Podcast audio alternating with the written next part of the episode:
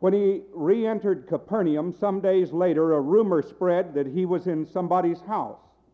Such a large crowd collected that while he was giving them his message, it was impossible even to get near the doorway. Meanwhile, a group of people arrived to see him, bringing with them a paralytic whom four of them were carrying. And when they found it was impossible to get near him because of the crowd, they removed the tiles from the roof over Jesus' head and let down the paralytic's bed through the opening. And when Jesus saw their faith, he said to the man on the bed, My son, your sins are forgiven. But some of the scribes were sitting there silently asking themselves, Why does this man talk such blasphemy? Who can possibly forgive sins but God? Jesus realized instantly what they were thinking and said to them, Why must you argue like this in your minds? Which do you suppose is easier? To say to a paralyzed man, Your sins are forgiven, or get up, pick up your bed, and walk. But to prove to you that the Son of Man has full authority for, to forgive sins on earth, I say to you, and here he spoke to the paralytic, Get up, pick up your bed, and go home. At once the man sprang to his feet, picked up his bed, and walked off in full view of them all. Everyone was amazed and praised God and said, We've never seen anything like this before. Amen. May God bless to our hearts an understanding of His Word. The clerk of the Superior Court in Buncombe County. And I called him the other day and I asked him what the penalties were for disturbing public worship. I asked him about this because I was reading about this man who had gone into the city of Capernaum being carried along by four of his friends because he was paralyzed. Jesus was conducting worship. He was teaching either in somebody's house or maybe even in the synagogue at Capernaum. And I'm sure that our friends of our denomination, if they were present, would have agreed with the last sentence here. We never saw anything like this before because the roof was broken up and the man who was crippled was let down through the roof uh, I suppose by means of ropes, upon a stretcher into the very presence of Jesus. Now, sometimes I have been disturbed when I've tried to preach, and I get a little hot and bothered inside. I've never said anything, but I've always hoped that people would marvel at my patience and be inspired by that. But I don't know that they have. Uh, anyway, uh, I've wondered about that day in, in Capernaum. And Jesus was teaching to these people those matchless truths that fell from his lips. And suddenly, little bits of plaster began to fall from the ceiling, and the people began to look up, and then dirt got in their eyes, and they had to look away. And then, of all things, the commotion goes on, and down into their presence is lowered a man on a stretcher, a poor paralyzed man. Now, he had been brought there by four of his friends. They wanted to get him to Jesus. But when they got to this place where Jesus was, the crowd was so thick that they couldn't get him inside, and so they had to think of some other way to do it. So they went around to the side of the house and they went up a stairway, and then they took the tiles away and the brush and the mortar that would have been there, and they let this man down into the presence of Jesus. And how wonderful the composure of Jesus was. He was so poised and in command of everything that he was touched by the utter audacity and the faith of these. And uh, as the man was lowered down, Jesus looked at this poor paralyzed man. But you know what the scripture says?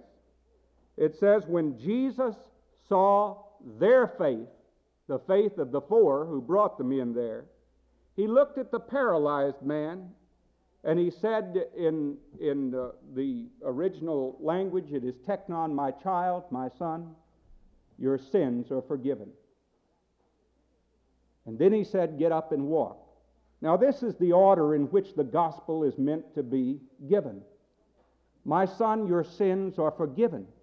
I wonder when he said those words if some of these people who had labored so hard to get him there would not have been disappointed. Why didn't Jesus say, Get up and walk first? But Jesus first dealt with the problem of the man's heart. He was a discerning physician of the soul. And Jesus saw that this man, like all men, have a basic need for forgiveness. For forgiveness. This is what the love of God has brought to us. And in the Key 73 program, which we talked about at our family night supper, and which our church session has asked a committee to be responsible for in this local congregation, we will be seeking, along with 200,000 other local congregations in Canada and in the United States, to call our continent to faith in Jesus Christ. Dr. Theodore Radke, the executive director of Key 73, says that we should do it with love and forgiveness. Now, here I see the love and the forgiveness of God at work, and I think it gives to us a helpful example of how we may be able to bring a blessing to other people as we bring Jesus Christ to them. Four people helped in bringing this man to Christ. And when I think of the four people who came helping, I think that Key 73 and one of the geniuses of the program, uh, one, one part of its genius, is that it embraces all kinds of people. There are some people who can speak publicly, and there are other people who cannot. There are people who, uh, by reason of illness, cannot be present at meetings. Uh, there are people who have singular gifts of God which they will use in an effort uh, to reach others for Jesus Christ through the Key 73 program. I think, first of all, about the friends who listen on this radio program, of which we're a part every Monday. This service is rebroadcast, and scarcely a week goes by that I do not receive a letter from someone who is driving down the road and turns into a motel and writes me a letter on motel stationery telling me that something in the sermon that day, in the message from the Word of God, got into their mind and heart and caused them to write requesting prayer or requesting a copy of something that was said. Then I get letters from people who cannot come out uh, to public worship because they are infirm, they are enfeebled, and they wonder sometimes how their lives can be useful. And so my heart goes out to them almost immediately as one of the four who can help bring our continent to Christ. You know, there was once a shoe salesman in America, a thick set, heavy shoe salesman who had been won by a Sunday school teacher to faith in Christ in Boston, whose ambition was to make a million dollars, and who went from Boston to Chicago in pursuit of that ambition. And in Chicago, he saw the needs of the ragged children in the street for a Sunday school so that they could learn about Jesus.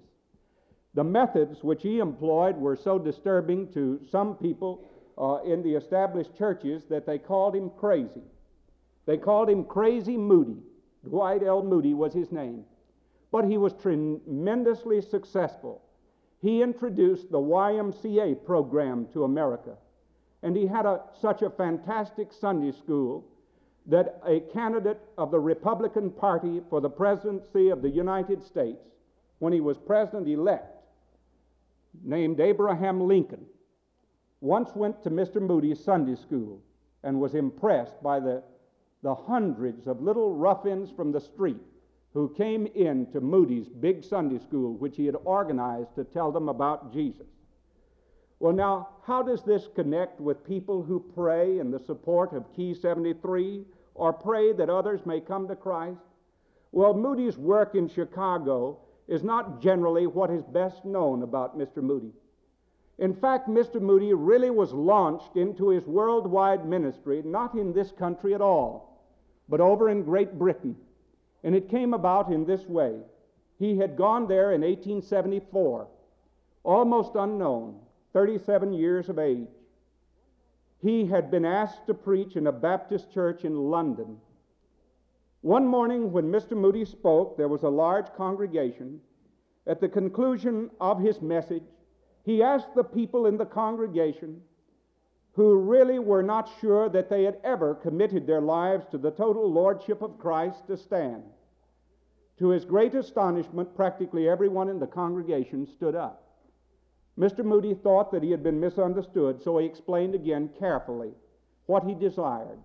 He desired to see people who wished to make a thoughtful commitment to Jesus Christ as really Lord of their lives to stand. Again, the entire congregation practically stood. Mr. Moody was overwhelmed. There was a prayer following it, and there was much moving of the Spirit in that assembly that day. Well, what Mr. Moody did not know that morning, and what he later came to find out, is that there was a sister uh, there that morning, a young woman who was a believer, who had a sister in her home who was a cripple, an invalid, whose name is Marianne Adlard. And that sister went home clutching her little church program and taking it in to her sister who was an invalid in bedfast. And she said to her sister, Marianne, the man you've been praying for to come here has been in our church this morning. He spoke, and the Spirit of God spoke through him, and the whole congregation was moved. Underneath Marianne Adlard's pillow, there was a Bible. And inside that Bible, there was a clipping which Marianne Adlard had cut out of a little Christian magazine and had placed inside her Bible. It was a clipping that related to the Sunday school ministry of a man by the name of Moody in the city of Chicago in the United States. Marianne Adlard had prayed that God would bring that young man with his disturbing ideas and yet his huge desire to see people come to Christ to her church. And in response to her prayer, God had brought that man all the way from Chicago into the city of London and into that Baptist church that morning. That evening, there were so many people present that the church could not contain them all. And a real revival of faith in Jesus Christ broke out in a contagious manner in that church and spread into the community. Mr. Moody, as he grew older and as he learned of Marianne Adlard and later met her, said that he never questioned but what the anointing from God that came upon him and made him a gifted communicator of the Christian message came about as the result of a woman who could not even come and hear him preach, but one who prayed. And so I think of the four who came to Jesus I don't know where those four heard about Jesus, but I know that they were so sufficiently impressed by his power that one of them must have been enthusiastic. And he said, Oh, if we can only bring our paralyzed friend to Jesus, Jesus can make him well again. Jesus can make him whole. And so that's what they set about to do. Well, people who pray can have a tremendously important and significant part in Key 73 because the Spirit of God responds to prayer and people's hearts are opened as a result of it. One of the things that has always been most precious to me about being in Montreat is to feel the surge of prayer that has often gone up on behalf of the preacher by many people in this congregation.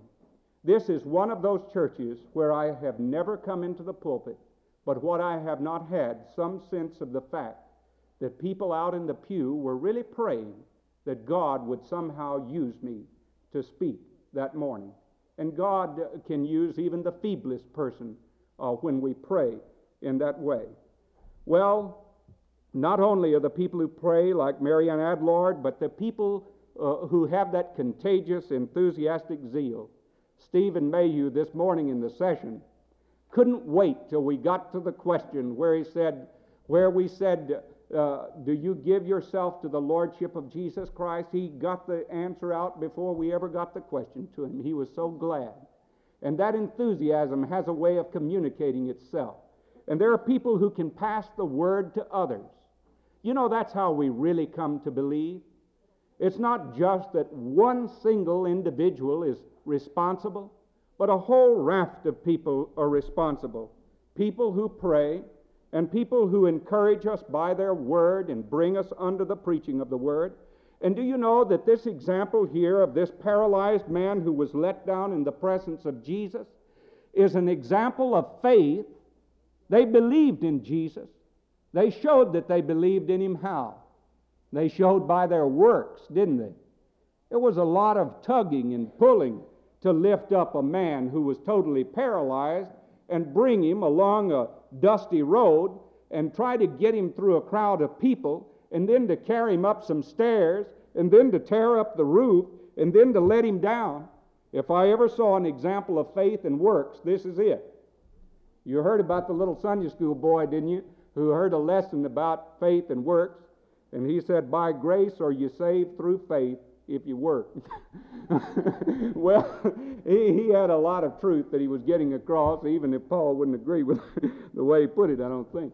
But, but it, uh, this is true. They worked. They, they had faith and they worked with it. And they brought their friend to Jesus and they got him there. And Jesus looked at him. When he saw their faith, their faith was evident by their works. When he saw their faith, he said to the man that they brought, Son, your sins are forgiven. This represents those who work, those who have faith. When I look back over my own life, and I think of the people who were most instrumental in bringing me to a faith in Jesus Christ,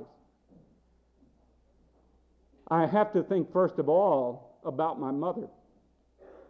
I can remember as a little boy my mother taking the Christian Observer and reading it to us.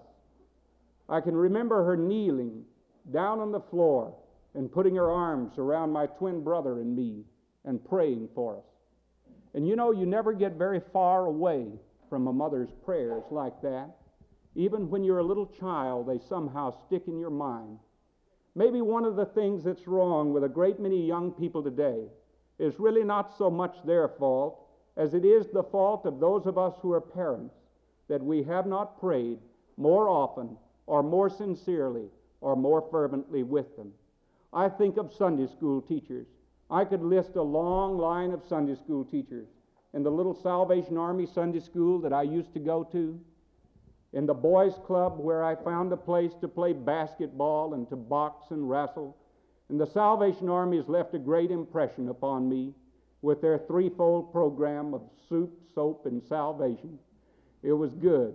They always had all the, all the boys came in, they were given a bar of soap, and you went to the shower, and then you, you uh, were admitted into their Sunday school. You had to take a bath to get in.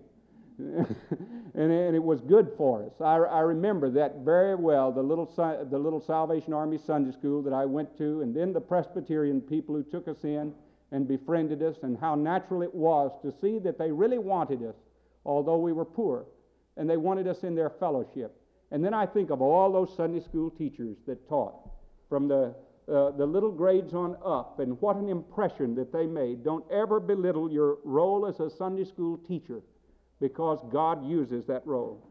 And then, you know, I think of, of the example of pastors that I had.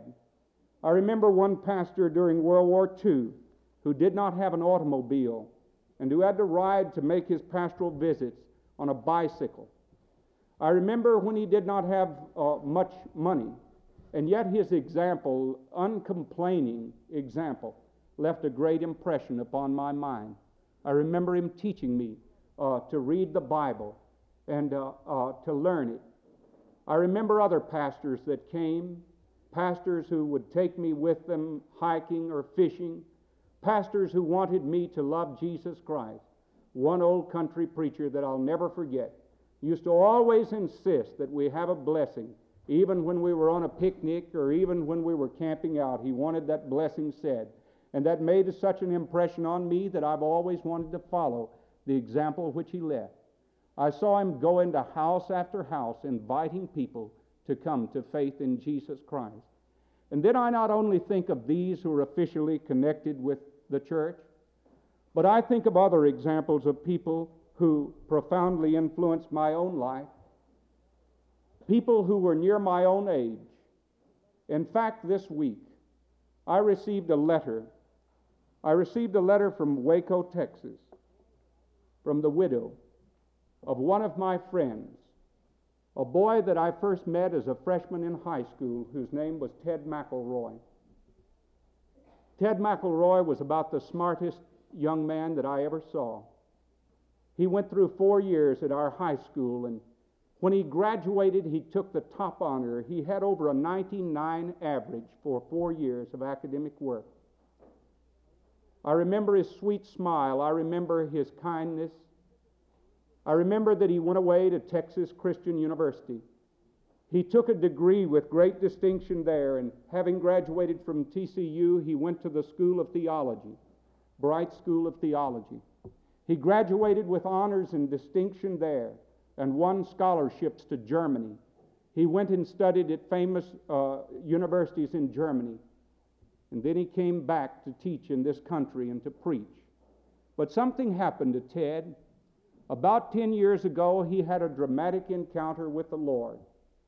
He had embraced a form of biblical criticism which had all but taken his faith away. And then, through a great experience of the ministry of the Holy Spirit, Ted McElroy came back to a simple faith in Jesus Christ. His ministry became so empowered that people know him in many parts of the country, and in the city of Waco, Texas, his name is a benediction. Last year was a full year for Ted. He preached at the Trinity Church they, in Waco. They had a large uh, uh, school, which they had, a grammar school. He was responsible for it and responsible for a big ministry. But at the end of August of last summer, he began to feel tired. He was tired because he didn't know it at the time, but aplastic anemia had already set in in his bones, a fatal disease. He kept on preaching. On the 13th of September, he preached his last sermon. In, eh, on the 17th of September, he preached his last sermon in the Trinity Church in Waco. The sermon was on the Beatitude Blessed are the pure in heart, for they shall see God. Ted did not know it at that time, but the sermon which he gave that morning was his last sermon. Within another month, he would go into the presence of God Himself. When Ted died in October, and the word spread in the city of Waco that Ted McElroy had passed into the presence of Jesus Christ, it seemed that so many people in that community turned out. The letter that I received said that the funeral was set for 2:30 but that by one o'clock the whole sanctuary was filled. That people stood in the corridors outside and filled the rooms, and they put up auxiliary loudspeakers. Then they had to take them out into the yard, so many people had come.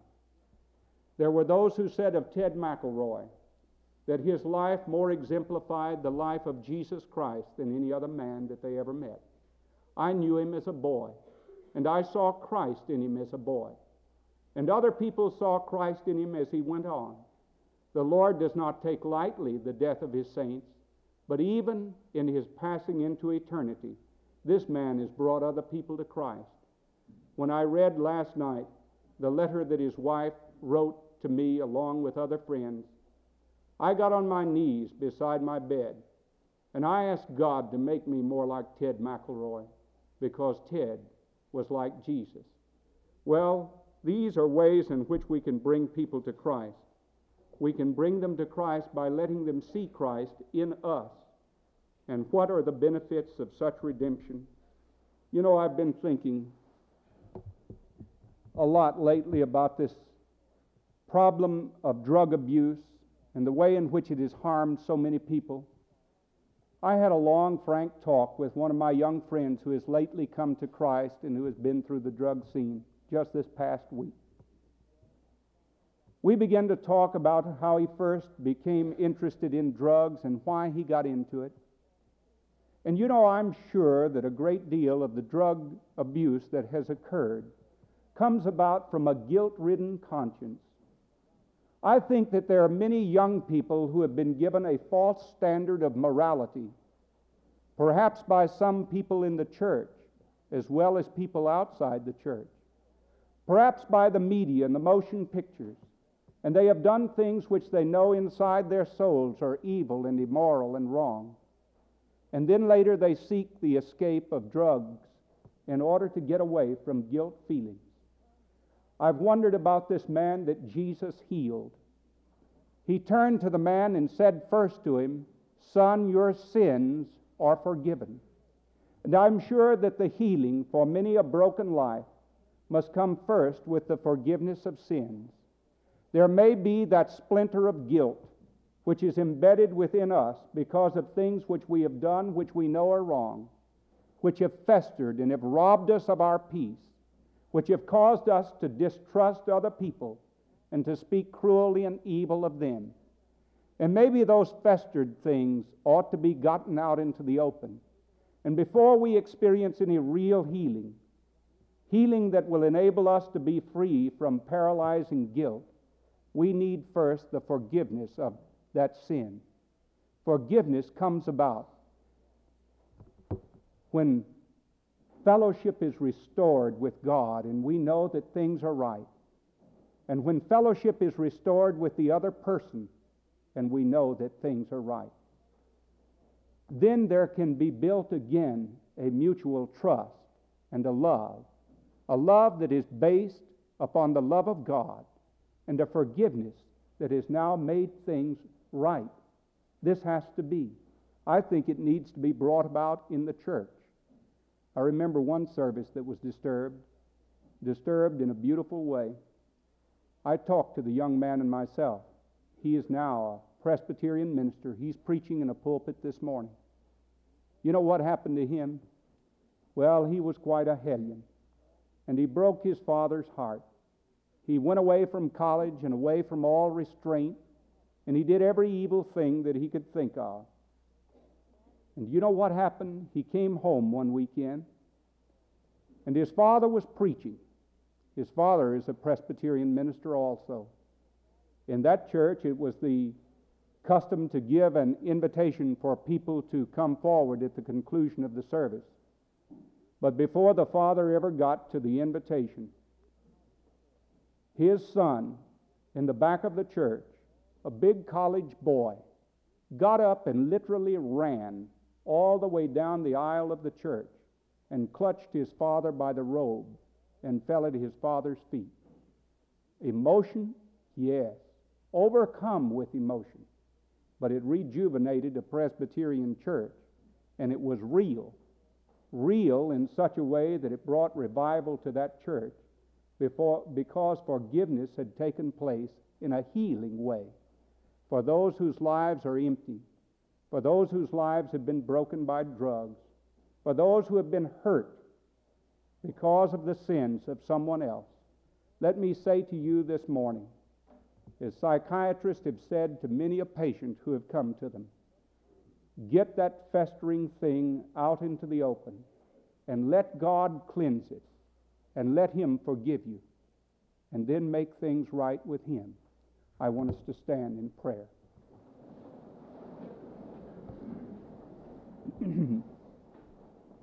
Let us bow our heads in prayer. Let me say this, and please listen carefully.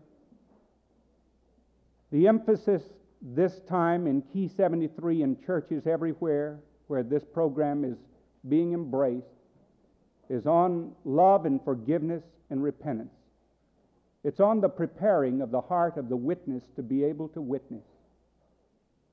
Now, if we are forgiven of God, we have no choice but to forgive the other person. So, right here, this morning, in the presence of Almighty God, as His representative, I want to ask you if you have in your heart any grudge toward any person, will you now confess it silently before the Lord? Will you now confess it earnestly before the Lord? And you, will you pray that Christ will forgive you? And then will you take whatever steps you can take to make amends toward the person who feels offended toward you or, or whom you have offended?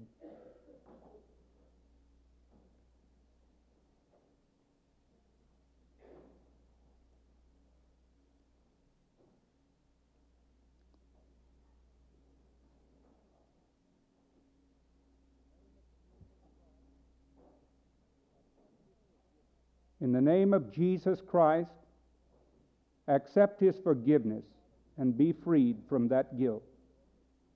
And now, O God our Father, we pray that you will help us to live as people who have been forgiven and be willing to show that forgiveness to other people. Help the love of Jesus to be shown in our lives.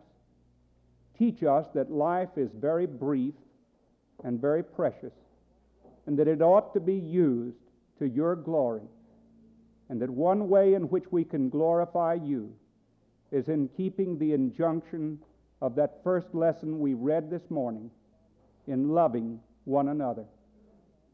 And now may the grace of our Lord Jesus Christ and the love of God our Father and the communion and the fellowship of the Holy Spirit, our keeper and our guide, be and abide with you all, now and forevermore.